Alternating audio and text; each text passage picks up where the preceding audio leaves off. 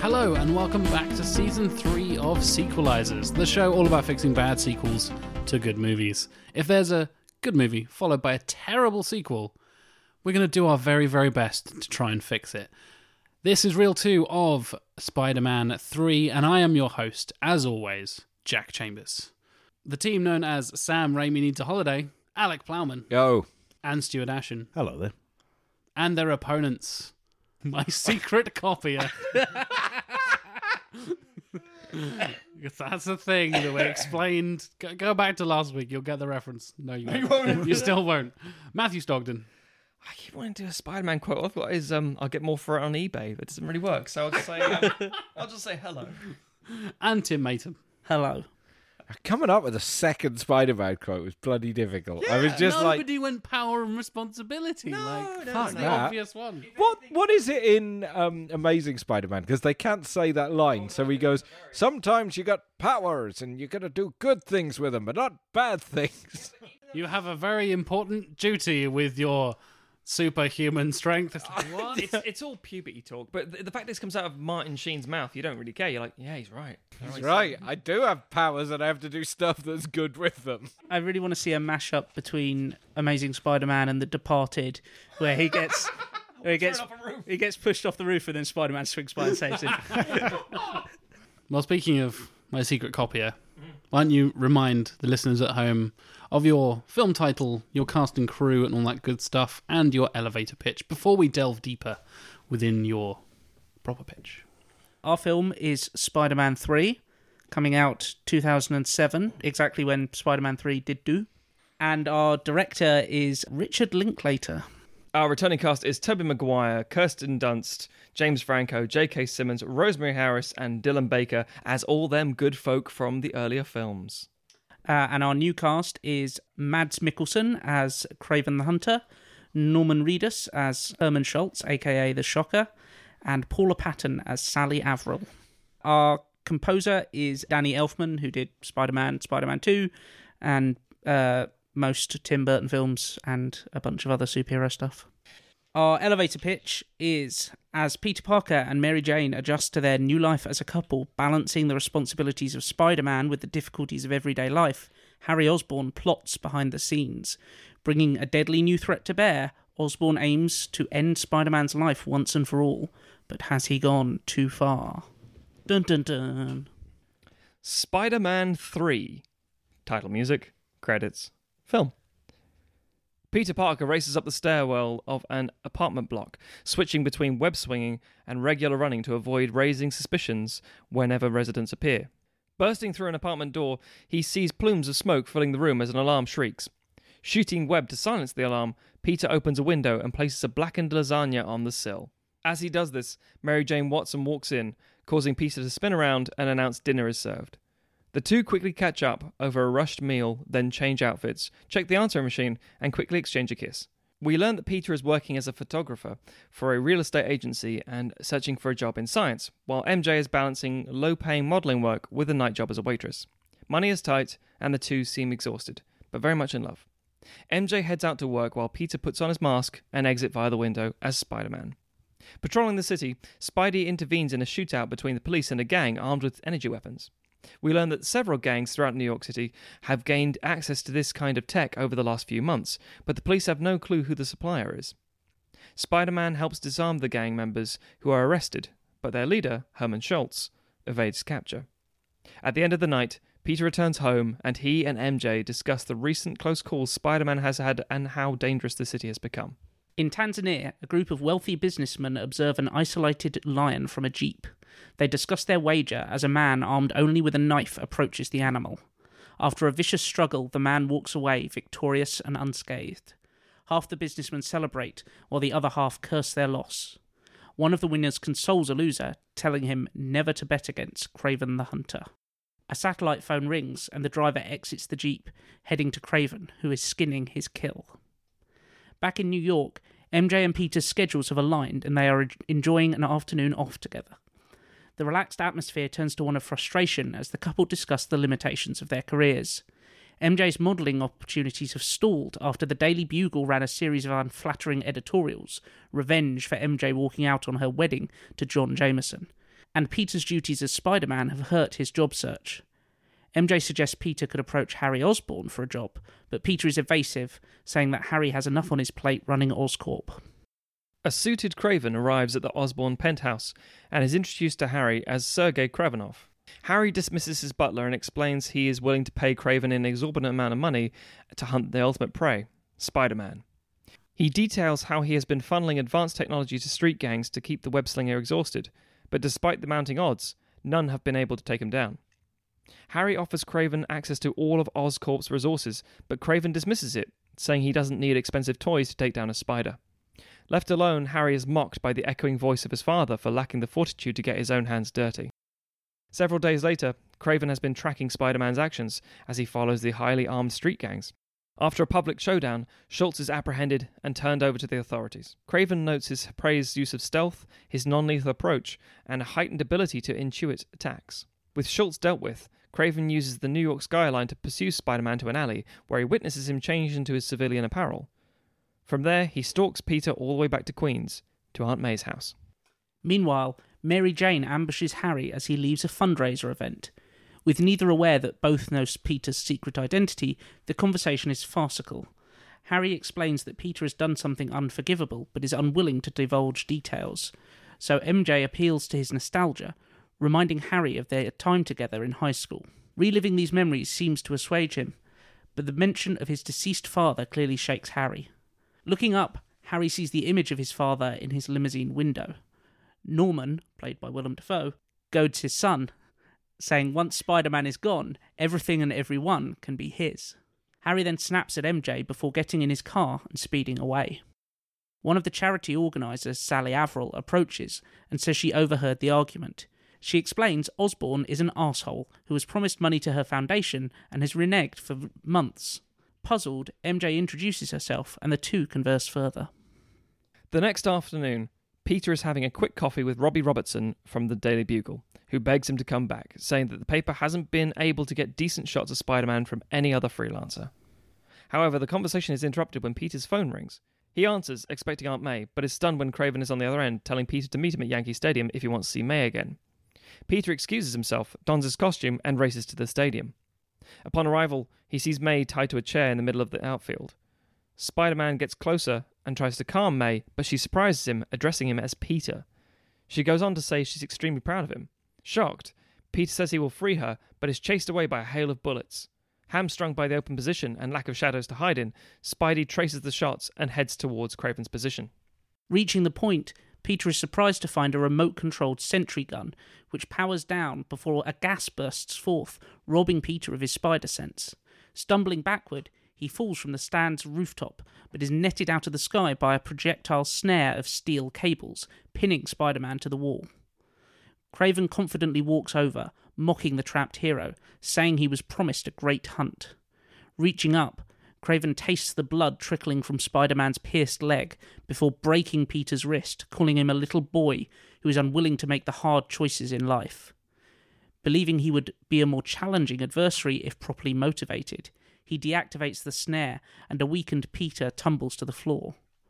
Kraven leans close and whispers, Race you, then runs across the field towards May. Peter hobbles desperately, unable to use one of his web shooters, firing shots of webbing which Kraven dodges. Reaching May, Kraven looks back at mm. Reaching May, Kraven looks back at Peter before saying pity to himself and killing Aunt May. Distraught, Peter falls to his knees and weeps as Kraven disappears from the stadium. At May's funeral, Peter and MJ mourn alongside May's friends. Dr. Curt Connors approaches Peter and offers him condolences along with a business card, explaining he misses him as a student, but could possibly take him on as a lab assistant.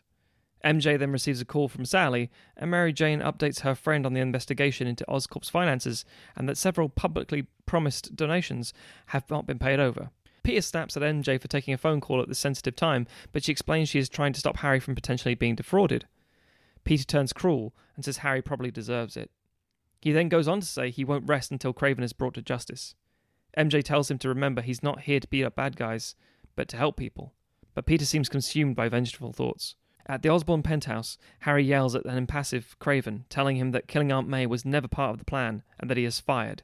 Kraven replies that the hunt isn't over, and if Harry wants to control how it takes place, he should be a man and join him. Harry hears the voice of his father cackling and saying, He's right, you know, and storms out of the room. Except it being Willem Dafoe, it'd probably be, he's right, you know. You're right, you know. Eh, Spider Man. He just goes. Yeah. most of it. Spider Man. With his wrist healed, Spider Man shakes down numerous criminals looking for a lead on Kraven, but to no avail. At his wits' end, he drops in on J. Jonah Jameson, asking if he has heard anything about the hunter's whereabouts. JJ laughs in his masked face, amused that Spider Man has come crawling to him for help. Spidey, however, slumps to the floor and begins to cry from desperation and grief. Taken aback, JJ ineffectually pats him on the shoulder and tells him that should he hear anything, the wallcrawler will be able to read about it in the Bugle. Betty Brant buzzes through to Jonah's office, asking which story to run on the front page the weapons being found on the street, or the missing charitable funds at Oscorp. Spider Man gets to his feet and thanks Jonah before departing. Reverting back to his usual brash self, Jonah lights a cigar and berates his secretary. Peter arrives at Harry's penthouse to find Osborn drunk and shaken. Peter unmasks and attacks Harry, accusing him of providing the street gangs with new tech. Peter states he suspected this, but dismissed his intuition before both men argue over Norman's death, leading Harry to let slip that he has hired Kraven. Consumed by rage, Peter throws Harry across the room and through a mirror, revealing a secret goblin lab. Peter hoists his friend up and tells him to look around, asking does he really want to carry on his father's legacy. Norman calls out from the broken shards of mirror, but Harry lashes out and hurls the goblin mask to the floor. Peter, taking pity on Harry, holds his friend and asks for his help. Harry confesses Kraven has gone somewhere Spider Man can't follow. Peter is confused, but before he can say anything else, Harry adds, But I can. On Rikers Island prison, Kraven effortlessly takes out the guards and unlocks all the cells from a control tower. Several prisoners start fighting and rioting among themselves while a group led by Schultz retrieves his confiscated weapons and com- commandeers a police helicopter to escape the island. In the Manhattan office of the Wayward Teens charity, MJ and Sally are discussing the Bugle's interest in the story of the missing funds when a helicopter clumsily lands. Schultz and several prisoners step out, stating they are taking the kids with them, some of whom used to be in Schultz's gang. Stood in the tower of the prison, Kraven surveys the chaos being wrought before a deep hum can be heard in the distance, and a green glider races past, quickly followed by Spider Man in tow via webbing. Spider Man rolls onto the ground and desperately tries to round up and contain as many loose prisoners as possible. Harry circles around, and Peter calls out to take care of the convicts while he helps the besieged prison staff. Harry, still uneasy on the glider, does his best.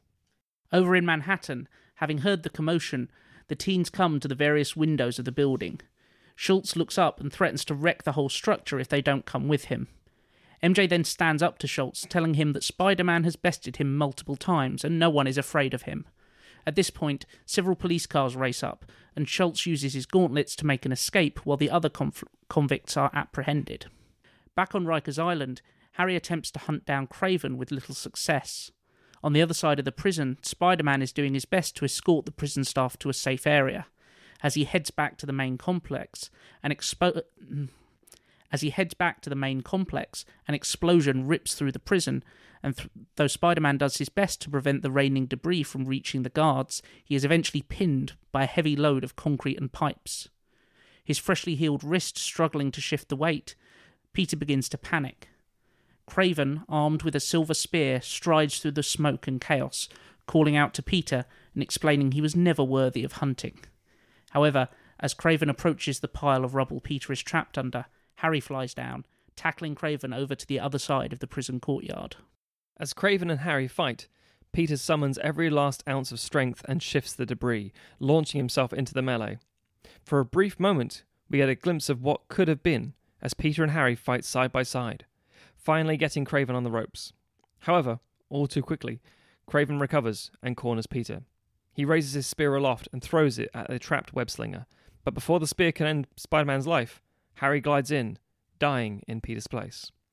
Kraven coldly congratulates the deceased Harry for finally stepping up and dying honourably. Filled with fury, Peter launches himself wildly at Kraven. Smiling at the challenge and the similarities between his opponent and the ferocity of a wild animal, Kraven battles against Spider Man. Unlike the acrobatic clashes we have seen in the past, this duel feels different. Peter lashes out and finally gains the upper hand over Kraven, beating him to within an inch of his life.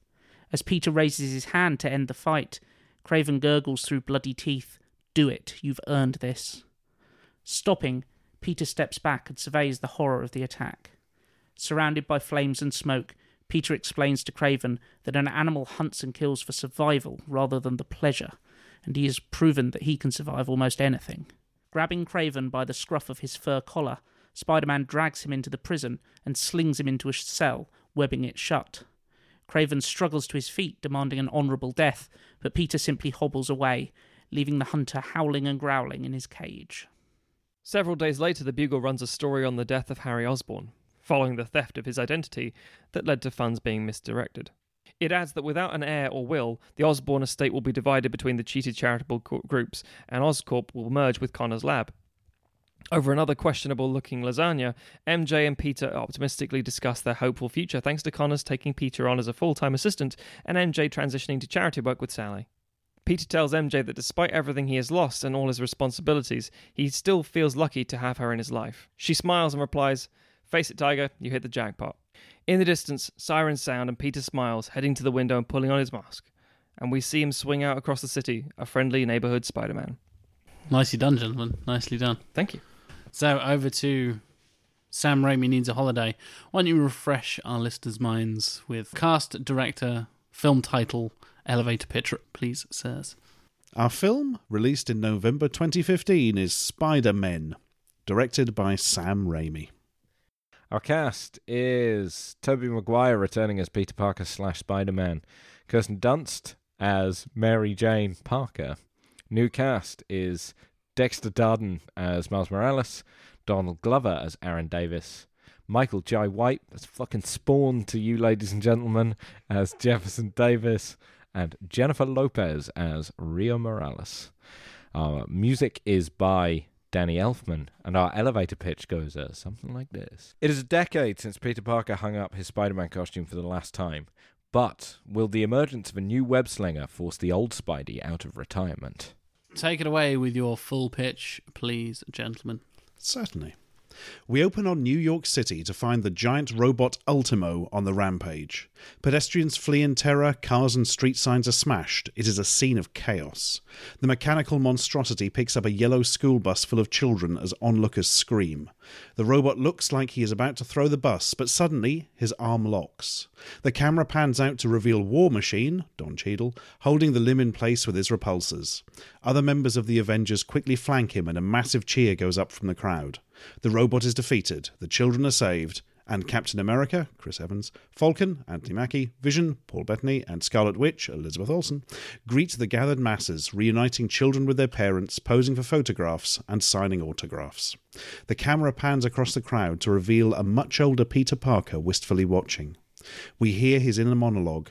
That used to be me, but that was a long time ago. His face turns to a frown as he turns and walks away. Peter arrives at a New York high school. These days, he's no longer Spider Man, but Peter Parker, high school science teacher. His class isn't exactly riveted by today's lesson. We see one student passing a note with cartoon Zs drawn on it. One student arrives late, sits down at their desk, and promptly falls asleep. Finally, the bell rings and the class is dismissed. A dispirited Peter cleans the whiteboard. The day ends, and Peter Parker walks home. Taking a shortcut, he passes a dark alleyway when his spider sense suddenly tingles. Initially, he ignores it, walking on. But curiosity gets the better of him, and he goes to investigate. To his surprise, he discovers a pair of criminal hoods causing a considerable amount of destruction with what appears to be an alien assault rifle. The technology is not dissimilar from what we saw in the first Avengers movie. When it comes to sneaking around criminals, though, Peter is severely out of practice and draws attention to himself with a false step. They turn around, training the gun on him. Before the criminals can open fire, a web line takes the gun out of their hands, pinning one of them to the wall. But we cut back to see Peter still standing there. A young, quipping web slinger in a clearly homemade costume quickly renders the other criminal unconscious. Peter is momentarily dumbfounded. Young Spider Man nods towards Peter, says, Gotta go, busy night. Do you mind calling the cops on these guys? before spinning another web and shooting off. Peter hesitates, but then decides to follow, spinning a web of his own. An exhilarating chase between the two Spider Men takes place across high rise New York before Peter eventually corners the young pretender on a rooftop. Seeing his pursuer for the first time, the young Spider Man is shocked. Mr. Parker, he says. Peter is momentarily taken aback before the young Spider Man removes his mask. Peter recognizes him from school but does not know his name. The boy introduces himself as Miles Morales. Peter says he knows his name and that his teacher speaks of him very highly. Sitting on the edge of the rooftop, the two web slingers talk. Parker asks Morales how he got spider powers. Morales simply responds that it's a long story. Miles then reveals that, as a child, he was in the subway carriage that Spider Man saved from Dr. Octopus in Spider Man 2. Spider Man was his hero and he never understood why he went away. Peter replies that it's complicated and that besides, New York has plenty of heroes now that the Avengers are in town.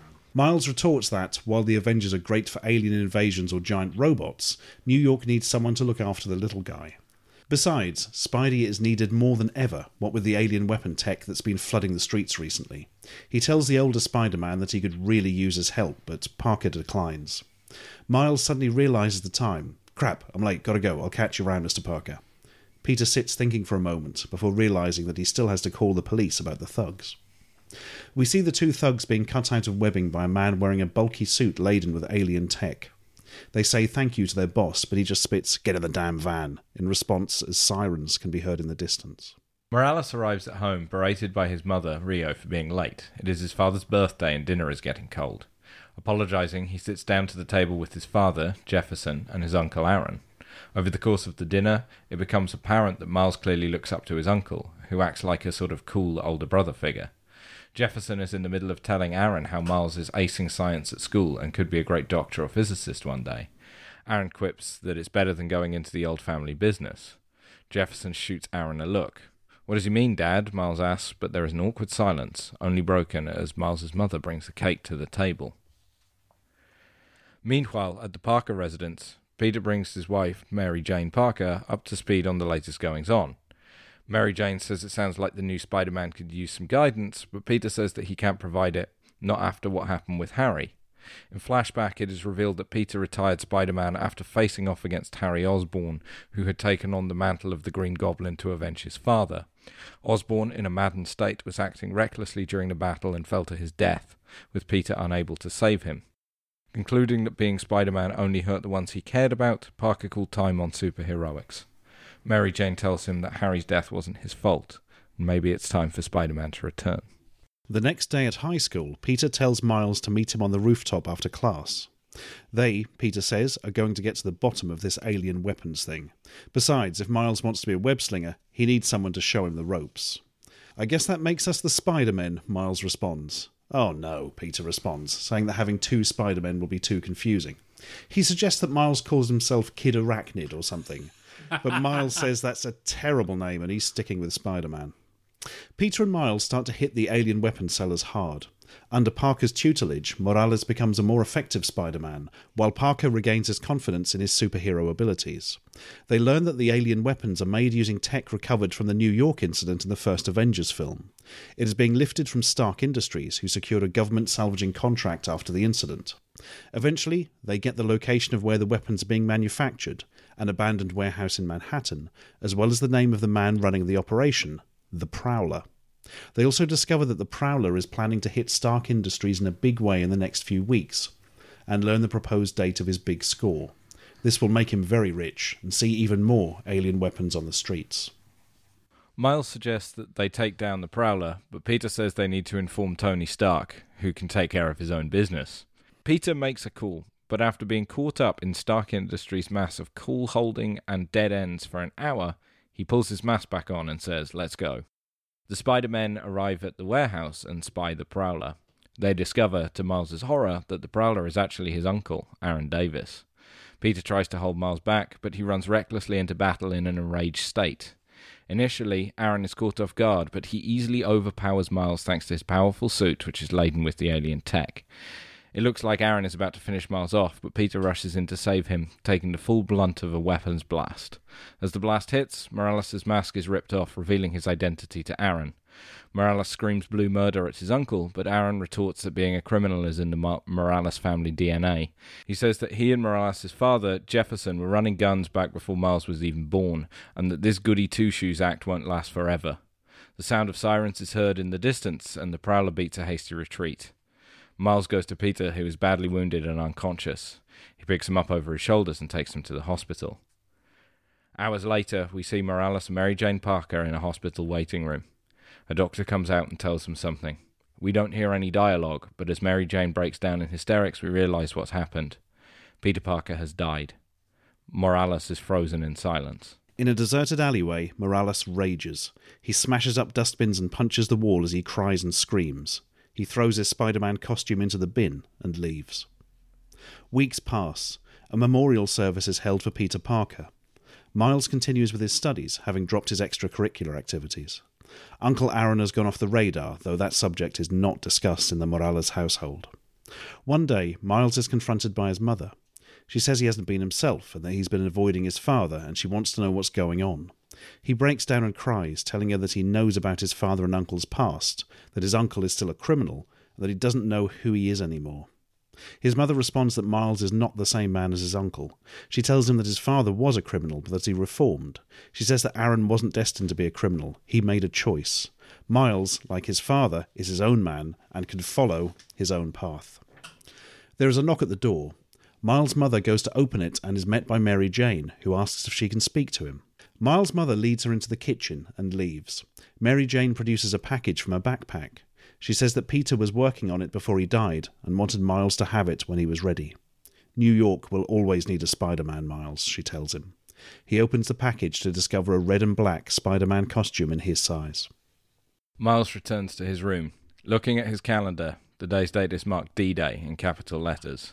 He stares momentarily at a picture on his wall a Spider Man drawn by Miles Morales, age 8. Clenching a fist, he pulls the Spider Man mask over his face. At a Stark Industries storage facility, the Prowler is instructing a group of goons who are loading tech into a fleet of armored vans. Miles sneaks around the facility, taking out the goons one by one. He confronts the Prowler and an epic fight ensues. It takes all of Morales' strength and cunning to deflect Prowler's onslaught, especially given his upgraded alien tech. But Morales eventually gets his uncle on the ropes and defeats him. Miles is in a position to deliver a killer blow to the Prowler, and the Prowler goads him to do it, saying that deep down Morales is the same as him. But Morales hesitates. Instead, he ties the Prowler up in webbing and drops him off at the police station. A note attached reads, Compliments of your friendly neighborhood Spider Man. Sometime later, in class, Miles Morales' spider sense tingles, and he hears sirens in the distance. Excusing himself, he slips into the bathroom and changes into his spider suit. In New York's publishing district, an old man is drawing a familiar cartoon image of Parker's Spider Man. He pauses for a second and begins adding webbed wings to his arms before deciding against it and rubbing them out. Suddenly, the red and black clad Spider Man shoots past, causing the artist to mutter, screw up his drawing, and start again. At the Daily Bugle, J. Jonah Jameson, J.K. Simmons, shouts at Robbie Robinson, complaining that the Bugle's going out of business. It's all because of goddamn bloggers. As Spider Man shoots past the window, though, Jameson stops what he is doing, open mouthed, his cigar dropping to the floor. The web slinger passes, and a second later he hollers, Stop press! Today's headline New Spider Maris terrorizes New York City. I want photos, I want exclusives, I want to know who made that awful suit! Spider Man perches atop a New York City ledge, American flag in the background. he spies the police chase in progress, swings into action, and the credits roll. An orchestral version of Chad Kroeger's Hero, performed by the London Philharmonic, is played. No, not really. That would be terrible. No. No, actually, it's an original orchestral piece based loosely on the 60s cartoon theme. Mm-hmm. Mm. Not gonna stand here. Damn right. Feature, featuring job. my man Josie Scott, From right? saliva. Um, Post credit scene, because it's Marvel. As Miles Morales leaves high school, a black limo pulls up at the gate. The door opens, revealing Tony Stark. I know who you are, kid, he says. Thanks for the help with the thieves, not that I needed it. You knew about that? asks Miles. Of course, I do try and keep my ear to the ground when I'm moving city leveling alien tech around. Get in, we have to talk. Oh man, Miles retorts. You might want to work on your delivery. You don't know how many after school specials I've seen telling me to avoid this exact scenario. Stark rolls his eyes. Just get in the damn car. There's uh, just mont- black and white montage photos of Chad Kroeger. Ken Burnsing the fuck out of early 2000s Chad Kroeger. And then a single tear runs down his face as an eagle fades in. Look what love gave us a world full of killing and blood spilling. blood That world never came. Thanks to Spider Man. Sum 41 did a song as well. No one talks about that. Kerry King was on it. Yeah, he was. I remember that. Yeah, that's a thing. But Josie Scott from Saliva. Oh, Jesus Christ. I had that on CD single back in the day. Of course you did. So, coming back around to my secret copier. You guys kind of started off, like you said, Tim, kind of sticking closer to the original a little bit, and then three villains once again, which is, some would argue, one of the big problems with Spider Man 3 itself. Do you feel you'd be able to balance those different characters enough and, and give them enough space, whereas we had kind of completely separate villains that don't really interweave and create the narrative in the third at the actual Spider-Man 3. In your Spider-Man 3, I'm guessing you'd actively try and kind of interweave a little bit more. Yeah, I mean, have them they're- cross over. the Harry is the main conflict in the film, and the other two villains are only there because of him. So it's a lot tighter weaved together than than the original Spider-Man three, and arguably Schultz, the, the Shocker, is there, but he's Very henchman-y. he's ve- he's quite a henchman type figure, and we'll kind of lean a little bit into the Shocker from the comics, where he's quite a bumbling sort of villain, uh, and Superior foes of Spider-Man. yes, yeah, yeah, maybe not maybe not bumbling, but certainly a deadbeat. But it's it is the concept that you go someone who he's not the clean, polished. Is, is in fact he's, he's very much the opposite of Mads Mikkelsen in, in that character in a lot of way. Kraven's this uh, very calculating, perfectly executed kind of character. And then you got Schultz who just sort of goes by what he feels. Doesn't always work out. Sometimes it does. He gets away one time, he doesn't the other. It just sort of just flips a coin almost in a way. Yes, Yeah, yeah, and I think him as a character, as an actor, he wasn't huge at that point.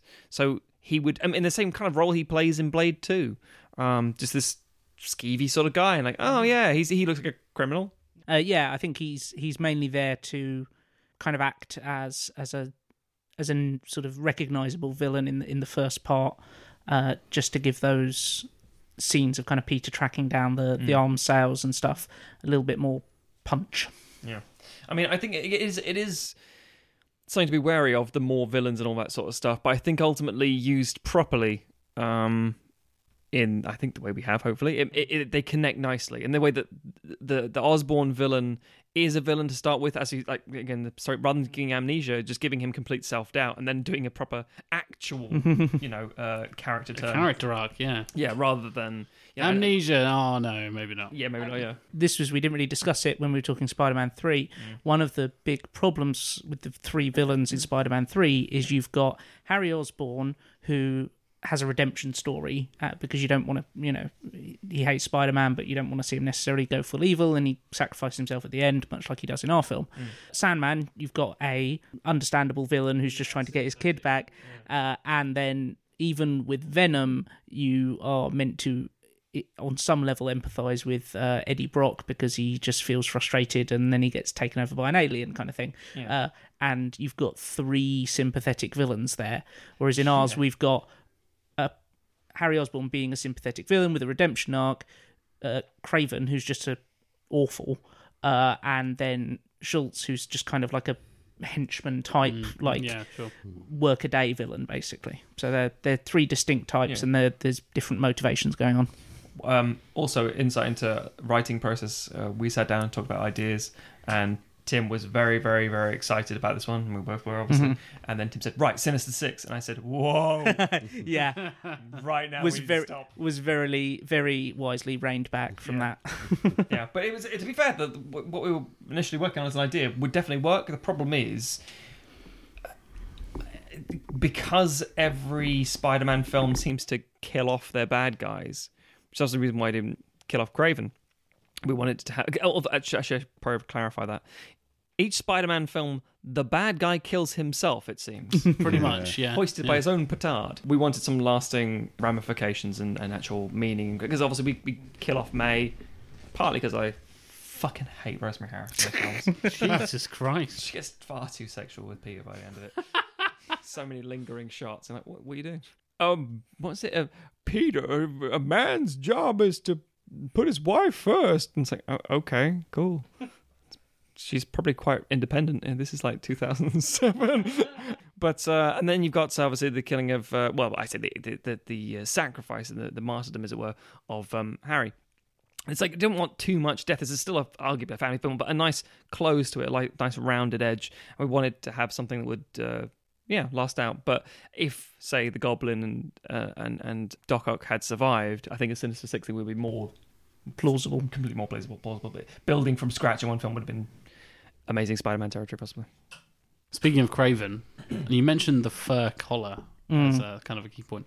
What kind of design are you guys going for? Is it fairly sort of? Um, I imagined this is just my reference to Spider-Man, like anime '90s animated series, big kind of lion kind of. I, I, we haven't really discussed like design sense. I, I think we would kind of mix up a bit of the kind of almost like big modern big game huntery type figure, and then I kind of picture him almost like Kraven being quite a uh, as a sort of great white hunter archetype, quite a pulpy character. I can see him almost in the final battle, like going for some like crazy jungle face paint type stuff. Going commando. Uh, but going a bit, going a bit Arnie in Predator uh, Act Three. We had his hyenas in the one point, didn't we? We did, we did have hyenas in there at one point. Um, But again, But- it's, it's but the they- we- 2007 trying to ground it a little bit. yeah, Um, so and also the animal cruelty people got onto us. So. yeah, Harley Quinn took them. Yes. Um, yeah, I, I, we haven't really discussed kind of No, what, but- what he looked like. but I Much in the same way that the Vulture's costume in Spider-Man: Homecoming is recognizable to comic fans. The same with the Shocker, in fact, in in in, um, in Homecoming, recognizable to fans without being over the top. But by the third act, still being 2007, something that you know mix between Apocalypse Now and Van Pelt from Jumanji, kind of thing. Just really is like, oh, this is off the chain. This guy is insane, sort of thing. But again, it's a big pulpy comic book finale, isn't it? And right at the very end, Spider-Man webs up Kraven in a cage. Mm. Doesn't his webbing kind of disappear after not that long? Is it is it an hour? Is it a couple of hours? it's a something it's like a couple of hours, but we assume Does he then he's call, in the, call the cops? he's in a then, well he's in a prison, so Yeah, Yeah, it's, it's, you know things like you you know, there's the final shots. There's helicopters going to the island and lots of things like, oh, let's let's try and resume control. You know that kind of thing. So Yeah. yeah, yes, much much like when you see him, you know, web up thugs and hoodlums in the fight, you assume he then drops them off at the police and doesn't just let them stand there for two hours before going away. not my problem anymore. yeah. fair enough. Fair enough. I thought Richard Linklater was a really good choice from a director perspective. I think that's a good balance. I guess my only thing would be I'm trying to think like really big blockbuster stuff, what he's done that matches this kind of movie in terms of scale, but I can also see that he could pull it off. Tim and I had the similar reservations to start with because Tim had said about like, Linklater being great for that kind of personal connection, and I initially was a little concerned about the whole idea of well, it's again action set pieces, and then you remember, oh yeah, ads, and a lot of that stuff is helmed by a very capable cast, and you are literally in this universe at least stepping straight onto the 2007 film with almost everybody returning, so he's just sort of stepping into Raimi's shoes and bringing his own touch to it. So we think it'd be yeah, should work hopefully right. and he's done uh w- it, not in terms of scale but he just he's just done at this point a scanner darkly which is a weird sci-fi film um so it's not unknown for him to kind of branch out into slightly different territory Oh, the whole film's rotoscoped. We mention that. Sold. I mean, like uh, yeah, Vincent. Spider-Man rotoscope sounds actually sounds quite good. I'm on board. Back over to Sam Raimi needs a holiday. Have a few questions for you, gentlemen. The first one being, how do you feel Sam Raimi, first of all, would kind of work with Feige and his vision of the MCU, and how the tone that is established in the Raimi, the, the previous two, how that would then kind of tie into the MCU because the MCU has a very specific tone and style and that kind of thing. How do you think? um, You obviously have like an, an idea of how to mesh those two together, or did you have it as kind of a this stands out as this is still a Sam Raimi movie, but it's also tying into the MCU? I think you'd want it to stand out as a Sam Raimi movie because this is one of the the criticisms of MCU movies, hmm. especially lately. I mean, not hmm. so much lately, lately, but of that kind of Phase Yeah. Three period is that they were kind of stylistically.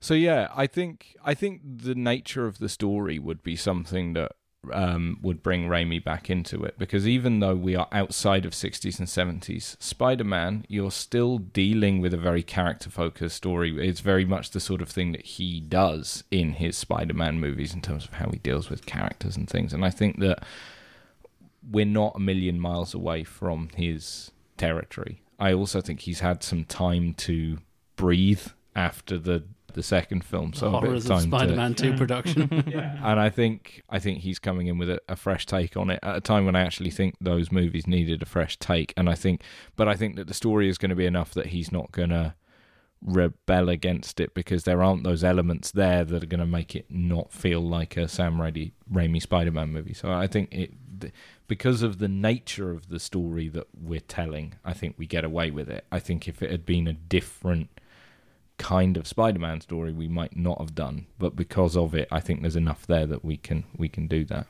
it's also the first real sense of legacy characters in the MCU as well, because eventually we're going to get to a point in the Marvel Cinematic Universe where people's contracts are going to expire, and Chris Evans and Robert Downey Jr. and all those guys are going to have to stop being those characters. But one assumes that Disney will never stop producing those fucking movies because they make more money than everything else put together.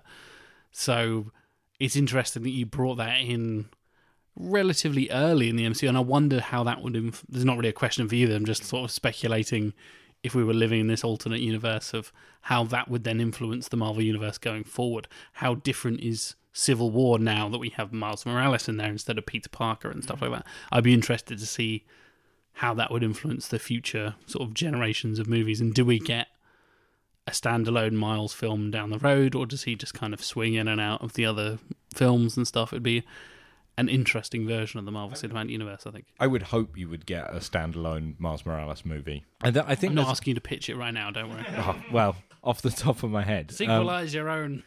yeah, I I don't know. I I kind of feel that um that is something that I do wonder how Marvel is going to deal with when they come to deal with it. and kind of going into Miles a little bit a little bit more. You guys didn't really mention his powers very much. Does he have his like extra Milesy spider powers, like the Venom sting? For for the listeners who don't know, he has like a a knockout sting that he inherits from a particular breed of spider, and he also has a like stealth camouflage, like predator style camouflage thing. Does he? Ha- you didn't mention those, I don't think. Does he have that, or are you going for a more traditional? Like he's very much like a successor to Peter's kind of legacy. I think they interestingly they were in an earlier draft hmm. of it, and I think what it ultimately came down to was wanting to a wanting to because you can get into that later. You can introduce that stuff later, just because Yeah, you you in the comics, Miles's powers are developing as we Yeah, are recording this exactly, this yeah. podcast. He is still and gaining think new powers every week, for a for a spin-off Miles Morales movie, that's stuff that you'd bring in, or for for not even a spin-off for a Miles Morales Spider-Man movie. But I think if you start getting bogged down in the minutia of that in this story, then I think. Um, I guess the worry was that it might distract from the actual the actual goings on. So stick on familiar territory for the time being while you're kind of doing this handover, and then get into the nitty gritty of that in subsequent films. Speaking of nitty gritty, what's Peter Parker been doing all these years? What, what uh, did he just ignore? Being a filthy bum. That's what he's been doing. I, I feel I feel like the main problem with that is it kind of brings up bad memories of Dark Knight Rises, a film I am not keen on, hmm. and is of course the third in a trilogy that should be good, but it's not good, and it, hmm. it very much mirrors Spider-Man Three, the real one, in a lot of ways. But I feel like your Peter Parker kind of mirrors Bruce Wayne in that he just kind of disappears for I think sure tragic reasons, but then that kind of the problem I have with it in Dark Knight Rises is that it undermines. We'll get into this later on. Don't worry, we'll cover Dark Knight Rises at some point. But it undermines Bruce Wayne's drive as a superhero and as a character. It could possibly have the same problems with Peter Parker just going, ah, fuck it, I'll just ignore that giant hole in the sky and all the crazy space dragons and stuff and Chitauri, pfft, who cares? I think there's an interesting thing going on with, with Peter Parker. We, we were conscious of this going into it, and I think there needed to be a strong enough motivation for him not to do it. Which is my big problem with the Dark Knight Rises is that Batman's. It's not like I mean, Batman fails in that movie in the sense that Rachel dies, but then he goes and does heroic Batmaning and saves the day, and then goes, I'm going to give up after he's done that. And I think Peter Parker's big thing is always this I can't do the his, his big conflict that goes through all the comics is always I can't be Peter Parker I can't be Spider-Man I can't let people into my life if I'm Spider-Man because I end up killing all of the people that I'm close to. And that's the whole thing. And then he does and it's his best mate and he kind of feels like it's his and he feels like it is his fault. So i thought as far as a peter parker motivation for not being spider-man goes that is the the motivation but i also think there is this the thing that he says in the movie and this is also something that Bruce Wayne doesn't have. Where I imagine that you know Spider-Man Two takes place in 2004, so I imagine that this conflict with Harry Osborn takes place in 2005. First Iron Man film is 2008. Eight. So there is then this sense that, well, actually, all of a sudden, I'm not even needed here anymore anyway, because mm. New York is full of superheroes all of a sudden. They're all here. And it's that thing that he says to Miles Morales where he goes, You don't need me. You've got Avengers. And it's the thing that Miles then says to him, which is, But the Avengers deal with all the big shit. We need an on the ground guy. And you're forgetting about why you were Spider Man. So Well, we've got Netflix's Daredevil for that, right, guys? And the, Uh, and the as a Daredevil Defenders. fan. Yeah. Fuck everybody else. Daredevil's got it all sorted out. We're good. We're good. Yeah. Fuck Spider-Man in the face. Daredevil's got this. But only in Hell's Kitchen for some reason. That's because with Daredevil's doesn't leave selfish. Jones. Doesn't leave that two square mile. Just Yep. the Yeah. That, so Jessica Jones is there as well, isn't she? Daredevil. Cage. Yeah. doesn't own a car. That's the issue. Well, he's blind. Why would he? Yes, Um, that, that, is a, that is a very good point. Yeah. Probably not allowed Yeah. to drive unless he just magically passes a driving test, and they're just like, "You're a really good driver for a blind guy." And he's like, "Oh well," Well, shrugs the camera. Stevie I Wonder mean- taught me. I mean, he he could because he's he fucking could, Daredevil. but that's kind but- of revealing himself as Yeah, a superhuman. Could he could Daredevil drive a car? I'm not sure. That, sure Yeah. that would Yeah, be absolutely. Yeah. bit- Well, Daredevil no, because he'd never be able to tell what colour the lights are because there's no way of. Ah, No, no, the light, the iridescent bulb in the light in different It, places. it different buzzes in buzzes, slightly yeah. different frequencies or something. Anyway, and my last point is kind of I really like Donald Glover. I feel like I maybe I like him a bit too much for him to be a. In the opposite to the other team's pitch, you've got one central focus villain in the Prowler, aka Aaron Davis. I I'm wondering if Donald Glover is a bit too likable to be to carry a film as the bad guy. And the thing about the Prowler is, is it's kind of he's not necessarily a really really bad guy. He's just kind of the not so great uncle to Miles. I'm, I'm, I'm wondering how you would kind of get Donald Glover to be a dick. there's this thing called acting. Jack. Oh, wait, what? No, he's a musician. He doesn't act, right? Oh no, wait, no. I think Donald Glover is a, as as Stuart said, he, he's a good actor. I think he's got, I think he's got range. He's got potential. He's, but I also think you need him to be likable Donald Glover, and I think that's what's great. Because he's your old it. buddy Aaron at the same time. yeah, yeah, well, right? yeah, and then you kind of you put the turn on it. But yeah, I think I think he could pull it off. And I mean, also I think, and you know, this isn't a great argument for it, but I think Marvel must presently have enough faith in him being able to do that because they're clearly setting him up as that character in in yeah, because he's Spider-Man. introduced in Yeah. Homecoming, and it's like, hey, I'm, and he's I'm like, yeah, I've got, Aaron Davis. and he's like, yeah, I've got a nephew that My that nephew likes this yeah. stuff. Yeah. yeah. Mm-hmm. So yeah, I think they're obviously going down that route anyway. I, I don't think we'll we'll get him as full blown prowler though. I think It was that frustrating thing as well, where, of course, because around Amazing Spider-Man, there was that thing of is it gonna be? Are we gonna get D- Donald Glover as Spider-Man? There was that whole thing, and it's that thing where it's like, well, that would still be great, but now he's too old to play Spider-Man. it's like if this had been, you know, If only we right ran a right podcast where we could somehow like change what sequels had been made at certain points. If only. if only. What a world that would be. That is not the power that a man could harness. I, I have a very important question for Sam Raimi Needs a Holiday. Is the old man who's drawing Spider Man at the end, is that your Stan Lee cameo?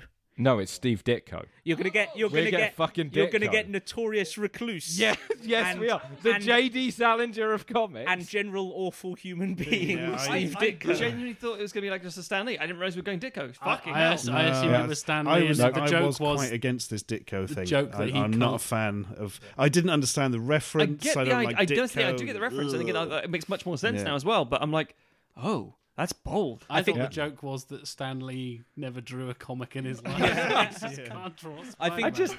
I think you are more likely to get an actual functioning Ultimo robot rampaging through New York than you are I to think get. I think we absolutely are as well. but I wanted to do a because you know and think what you will about Steve Ditko, but yeah, he did co-create He the did draw- character and get none draw of the hell like, and get none of the credit for it for many years. And I thought not having a Stan Lee cameo and having the other guy Mm. cameoing in his place, So bold. yeah, The, the in the original draft, it was Stan Lee and Oh, it was- Steve I, Ditko. I can't believe you took that out. It was so I, good. I had to take it out, Alec, because it was a page fucking long. It was. It was.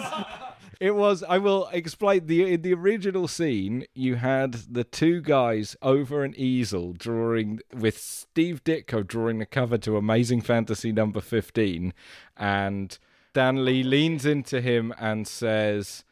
Are you sure he has webs for wings? I've never seen him with webs for wings. And then Steve Ditko says, Why don't you draw the damn thing? And then he swings past, and Steve Ditko, met as an obscenity, scrunches it up and starts drawing the new Spider Man. It's like it's like the end of um, uh, Irredeemable, where the Schuster guys started inventing S- Superman based on this idea of what they. Yeah, interesting. I don't know. I think it'd be less controversial to get like a CGI sort of like you know like the de-aged heads of like uh, Michael Douglas and stuff, but it's Princess Diana. So, uh, my secret copier, have you got any other questions or comments for Sam Raimi Needs a Holiday? Yeah, ultimately, um, I just want to say that I don't personally like the MCU link because I think it causes too many headaches. But I wanted to point out that I really do like the Mars Morales links uh, in the story. I think it, it just it just the Tobey Maguire coming back and Mars Morales being introduced, just really very strong, nice little character arcs. And I think especially when you look about how Sam Raimi develops the previous scripts, it's all based on less on, and this is the thing why they sort of the first two films work very well they're less on what kind of cool fight scenes can we have and more about what kind of emotional connection can we have as an audience. That's why he didn't like the idea of Venom because there's no humanity to it. So yeah, I, I just very much like that aspect. That's all I wanted to, all I wanted to say. So when you, I guess if you're like editing their pitch, man, Mm. you could then have it, I don't know, set in like 2009 and have Tony Stark just show up at the end. yeah, It's like the almost end of the a- Incredible Hulk. Yeah, I guess you wouldn't have the Chitauri weapons from Avengers. no, but it also means we like, might yeah, get a- a Spider-Man from the fucking style. get-go in Avengers, which would work out nicely. Exactly. I, I I'm interested if you guys had because we talked in the in real one about how Raimi loves 60s and 70s Spider-Man and and Venom didn't work in part because it's a 90s character he has no interest in. Do you think he would have that level of interest in a Spider-Man character who's only been around about 10 years now? I think because of the the character driven thing mm. with it, I think yes. I think the other problem is exactly what Matt just said, which is that Venom is a difficult character for Sam Raimi to do because he's not really a Sam Raimi character. The kind of eh, this still feels suitably Sam Raimi tonally. The problem with Venom is that it's always going to be about you know trying to fit him in there where he just doesn't in the kind of film that he makes. And I mean, this is always the struggle that everybody has with Venom, and mm. why this new Venom movie might No, fall no, on no. its arse is that it's he's a difficult character to do from that perspective. He's also very of very much of a time when characters in comic books were a very particular kind of character. Yeah. He's such a '90s character, and That's the he's thing. got he he he doesn't work. Fans love Venom. They love the idea of Venom, mm. but Venom is a fucking awful character. The only time Yeah. Venom ever works for me personally is when he's Flash Thompson. And A- Agent Venom was Agent Venom. fantastic. Yeah, Yeah, that that works great. And I know don't, I know that they're sort of saying maybe the whole Tom Hardy thing's going that road, but guess what? It fucking won't work. No, probably That's not. interesting because I always liked Venom, or should I say, I liked the idea of Venom until I started reading some of the comics, and then mm. I didn't really like Venom. It turned. Yeah. out I have exactly the same. Yeah, people love the experience, idea, they love the design, they love the concept. I mean, it's a It great feels it's t-shirt never quite been done right. No, do you know what I mean? exactly. It feels a bit like some sort of. I was going to say something a bit s- like a spin off of Spawn or something, but it is Yeah, well, actually he- Todd McFarlane. He's an isn't anti, he's an anti-hero from the '90s, so yeah, Yeah, done by Todd. McFarlane. That totally makes sense. I think it is just that the '90s. I think it's fair to say is a weird time for comic Very books. much so. No shit. And Yeah. I think that Throw everything at it and see what sticks. Oh wait, nothing does well. Almost anything that you have that is a product of that era. I mean, really, he is. I'm trying to think other than like Deadpool. I can't think of a character from that era that has retained the kind of popularity that Venom has. That was introduced into Marvel comics. Like, Shit. Yeah. really? No, Not you- Marvel characters, no. Yeah, Yeah. there's a big one. I mean, DC, you've got Harley Quinn. Harley etc. Quinn's Harley Yeah. Quinn, uh, but Harley uh, Quinn doesn't Kyle come out of Rayner. comics. No, either. it's No, entirely she comes true. out. Yeah, and it was a Um, while TV. before she was in a comic. Yeah. Yeah. I mean, again, Kyle Rayner, yes, but also at the same time, fucking links you have to go to get there. Yeah, you've got all the established Green Lantern stuff already as well. Yeah. So, kind of- yeah.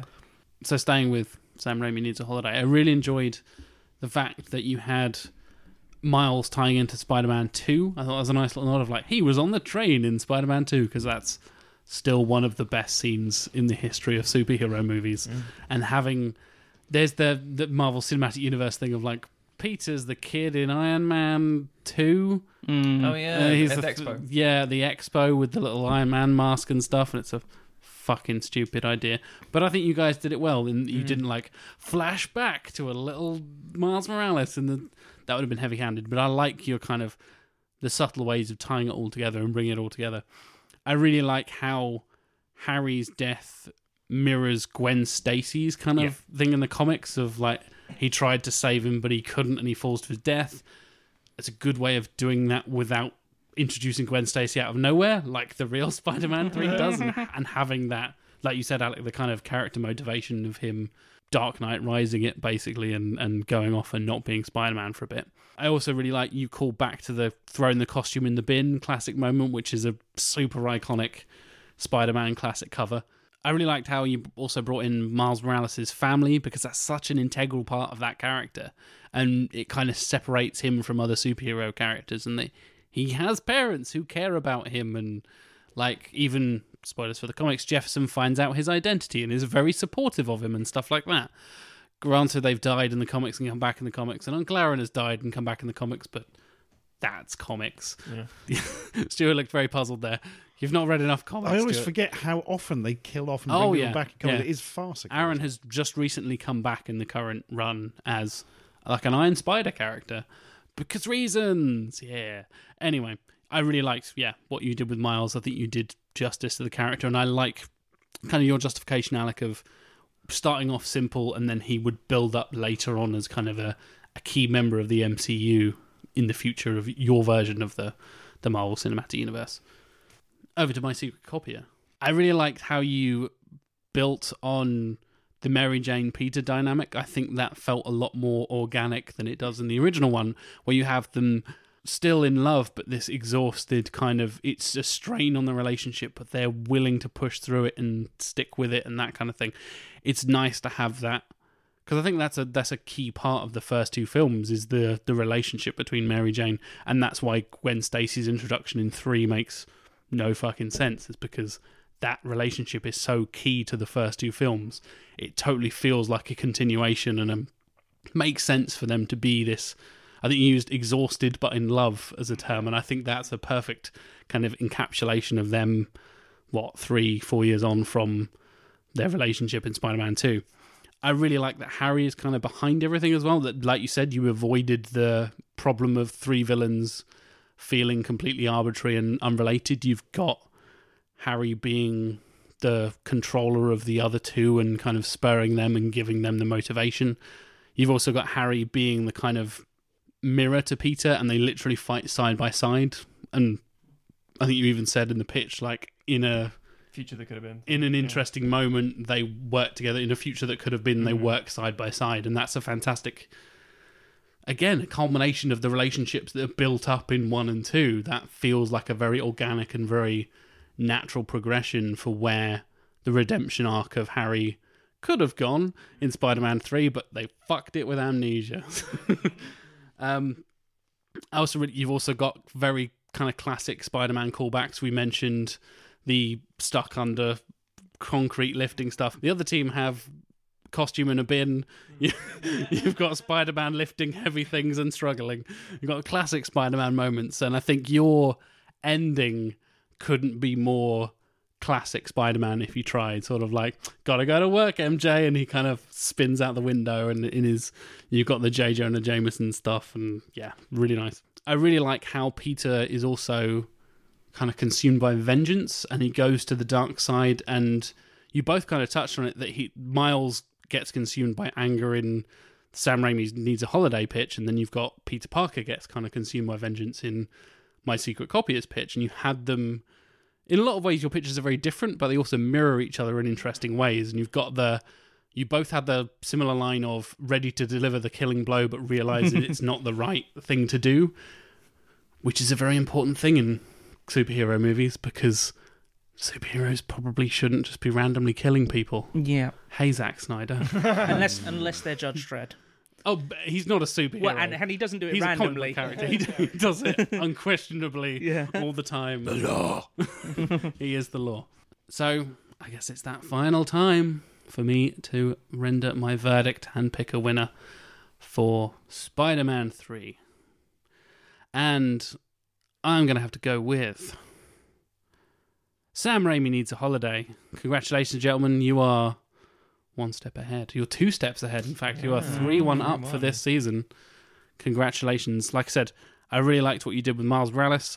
Again, I'm a bit biased on Miles Morales. I like him as a character. Fucking Dick Grayson every time. He's Marvel's Dick Grayson. No, but I like I said, I really like what you did with the character and the natural progression of tying it all into the MCU. It felt like the right amount of miles to have it tie in together and not go too crazy like the real Spider-Man 3 did.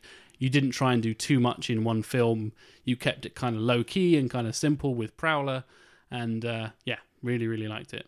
And maybe the tough, easily the toughest decision of this season so far. One of the toughest decisions I've had in general in this in this whole podcast. So well done to my secret copier as well. I will mm-hmm. say the thing I say at the end of most of these episodes, which is I think both teams successfully sequelized the Oh, shit Christ, out of yeah, Spider-Man yeah. Three. I Yeah, think we correct. came up with two infinitely Oh superior yeah, vast movies improvements. to- Vast improvements. Yeah. Certainly, certainly. I mean, not that we actually had to make them, because that in itself Yeah. might be different. Yeah, but we Good Yeah, luck but- convincing Sam Raimi to come back. yeah. and Steve Ditko. In Yeah. fact, That's the real problem. yeah. That that Ditko cameo will cost you more time and money than in Yeah. the rest of the film put together. He'd get JD Salinger sooner than Was- we'd get. Been, been working on the, the Ditko cameo since 2005. And it's just, that's why it's taking so long to go. It's Sending him a 2015. letter every He'll be dead Dit- soon. Actually, if he dies, it might be easier. Weekend at Bernie's, Exactly. starring Steve Ditko. Weekend at Steve's. It's just Weekend Stan at Lee holding Sounds like the worst strings week. Yeah. just behind Oh. him. Dance for me, Ditko. It's Oh, no longer God. just a metaphor. the most on the nose metaphor is Stan Lee controlling Ditko puppet. So that wraps us up for Spider Man 3. If you guys have any suggestions, if you disagree with my decision, please let me know. Sequelizers at gmail.com is the place to send questions, queries, and all that good stuff too. And of course, if you want to send it in 280 characters or less, go to twitter.com slash sequelizers or just at sequelizers.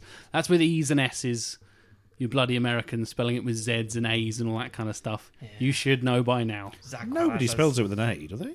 Yeah, Yeah, as in. Equalizer. Yeah, I've Like, take the word equalizer in American Oh, I and slap an S on the front it. Equalizer and then put an S Ah, on so it. that's that's if we, that would be if we were forming the word differently. Correct. But That we would- are sticking with the idea of the sequel, with the word sequel that the whole pun is based on.